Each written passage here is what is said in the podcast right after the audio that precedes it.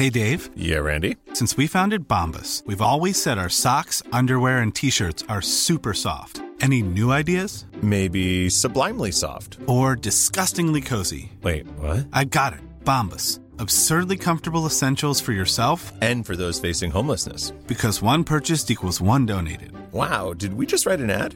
Yes. Bombas. Big comfort for everyone. Go to bombas.com slash ACAST and use code ACAST for 20% off your first purchase.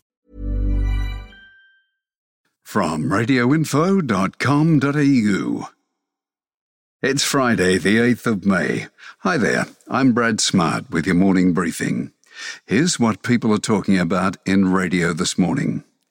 The government's new $50 million boost for regional news coverage is now open for applications. Known as the Public Interest News Gathering Program, it's designed to help regional newspapers and radio stations present quality news of interest to the community. We all know how expensive news is to produce, particularly at the regional level, so this will be a great boost for the industry. Communications Minister Paul Fletcher says public interest journalism keeps communities informed and connected.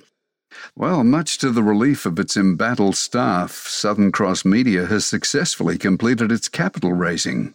The $169 million funding will see it through the COVID 19 crisis and will hopefully put it on a good footing to begin rebuilding confidence with shareholders.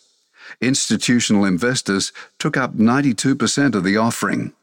CEO Grant Blackley showed his faith in the company by acquiring over a million shares for his personal superannuation fund. SCA's shares closed at 13 cents yesterday. As a former owner of regional radio, I can tell you that it's often tough to meet the local content quotas during the good times, let alone the position stations find themselves in right now.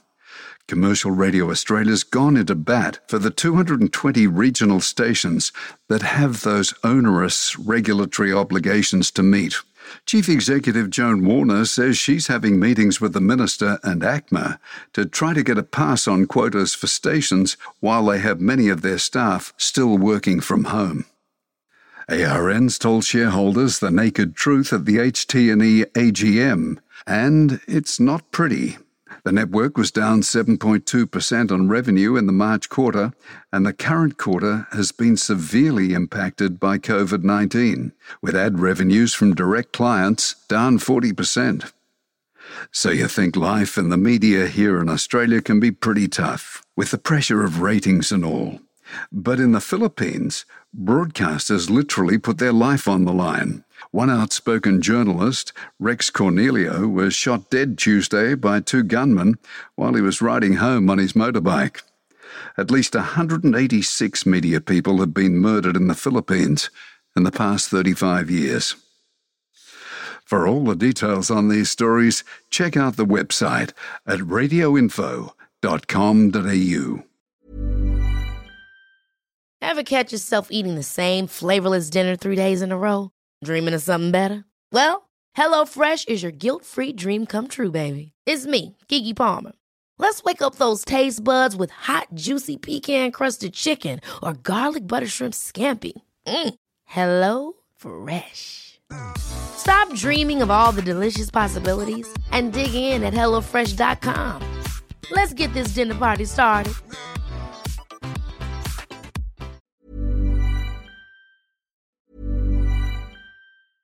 Ever catch yourself eating the same flavorless dinner three days in a row? Dreaming of something better? Well, HelloFresh is your guilt free dream come true, baby. It's me, Keke Palmer. Let's wake up those taste buds with hot, juicy pecan crusted chicken or garlic butter shrimp scampi. Mm. Hello Fresh.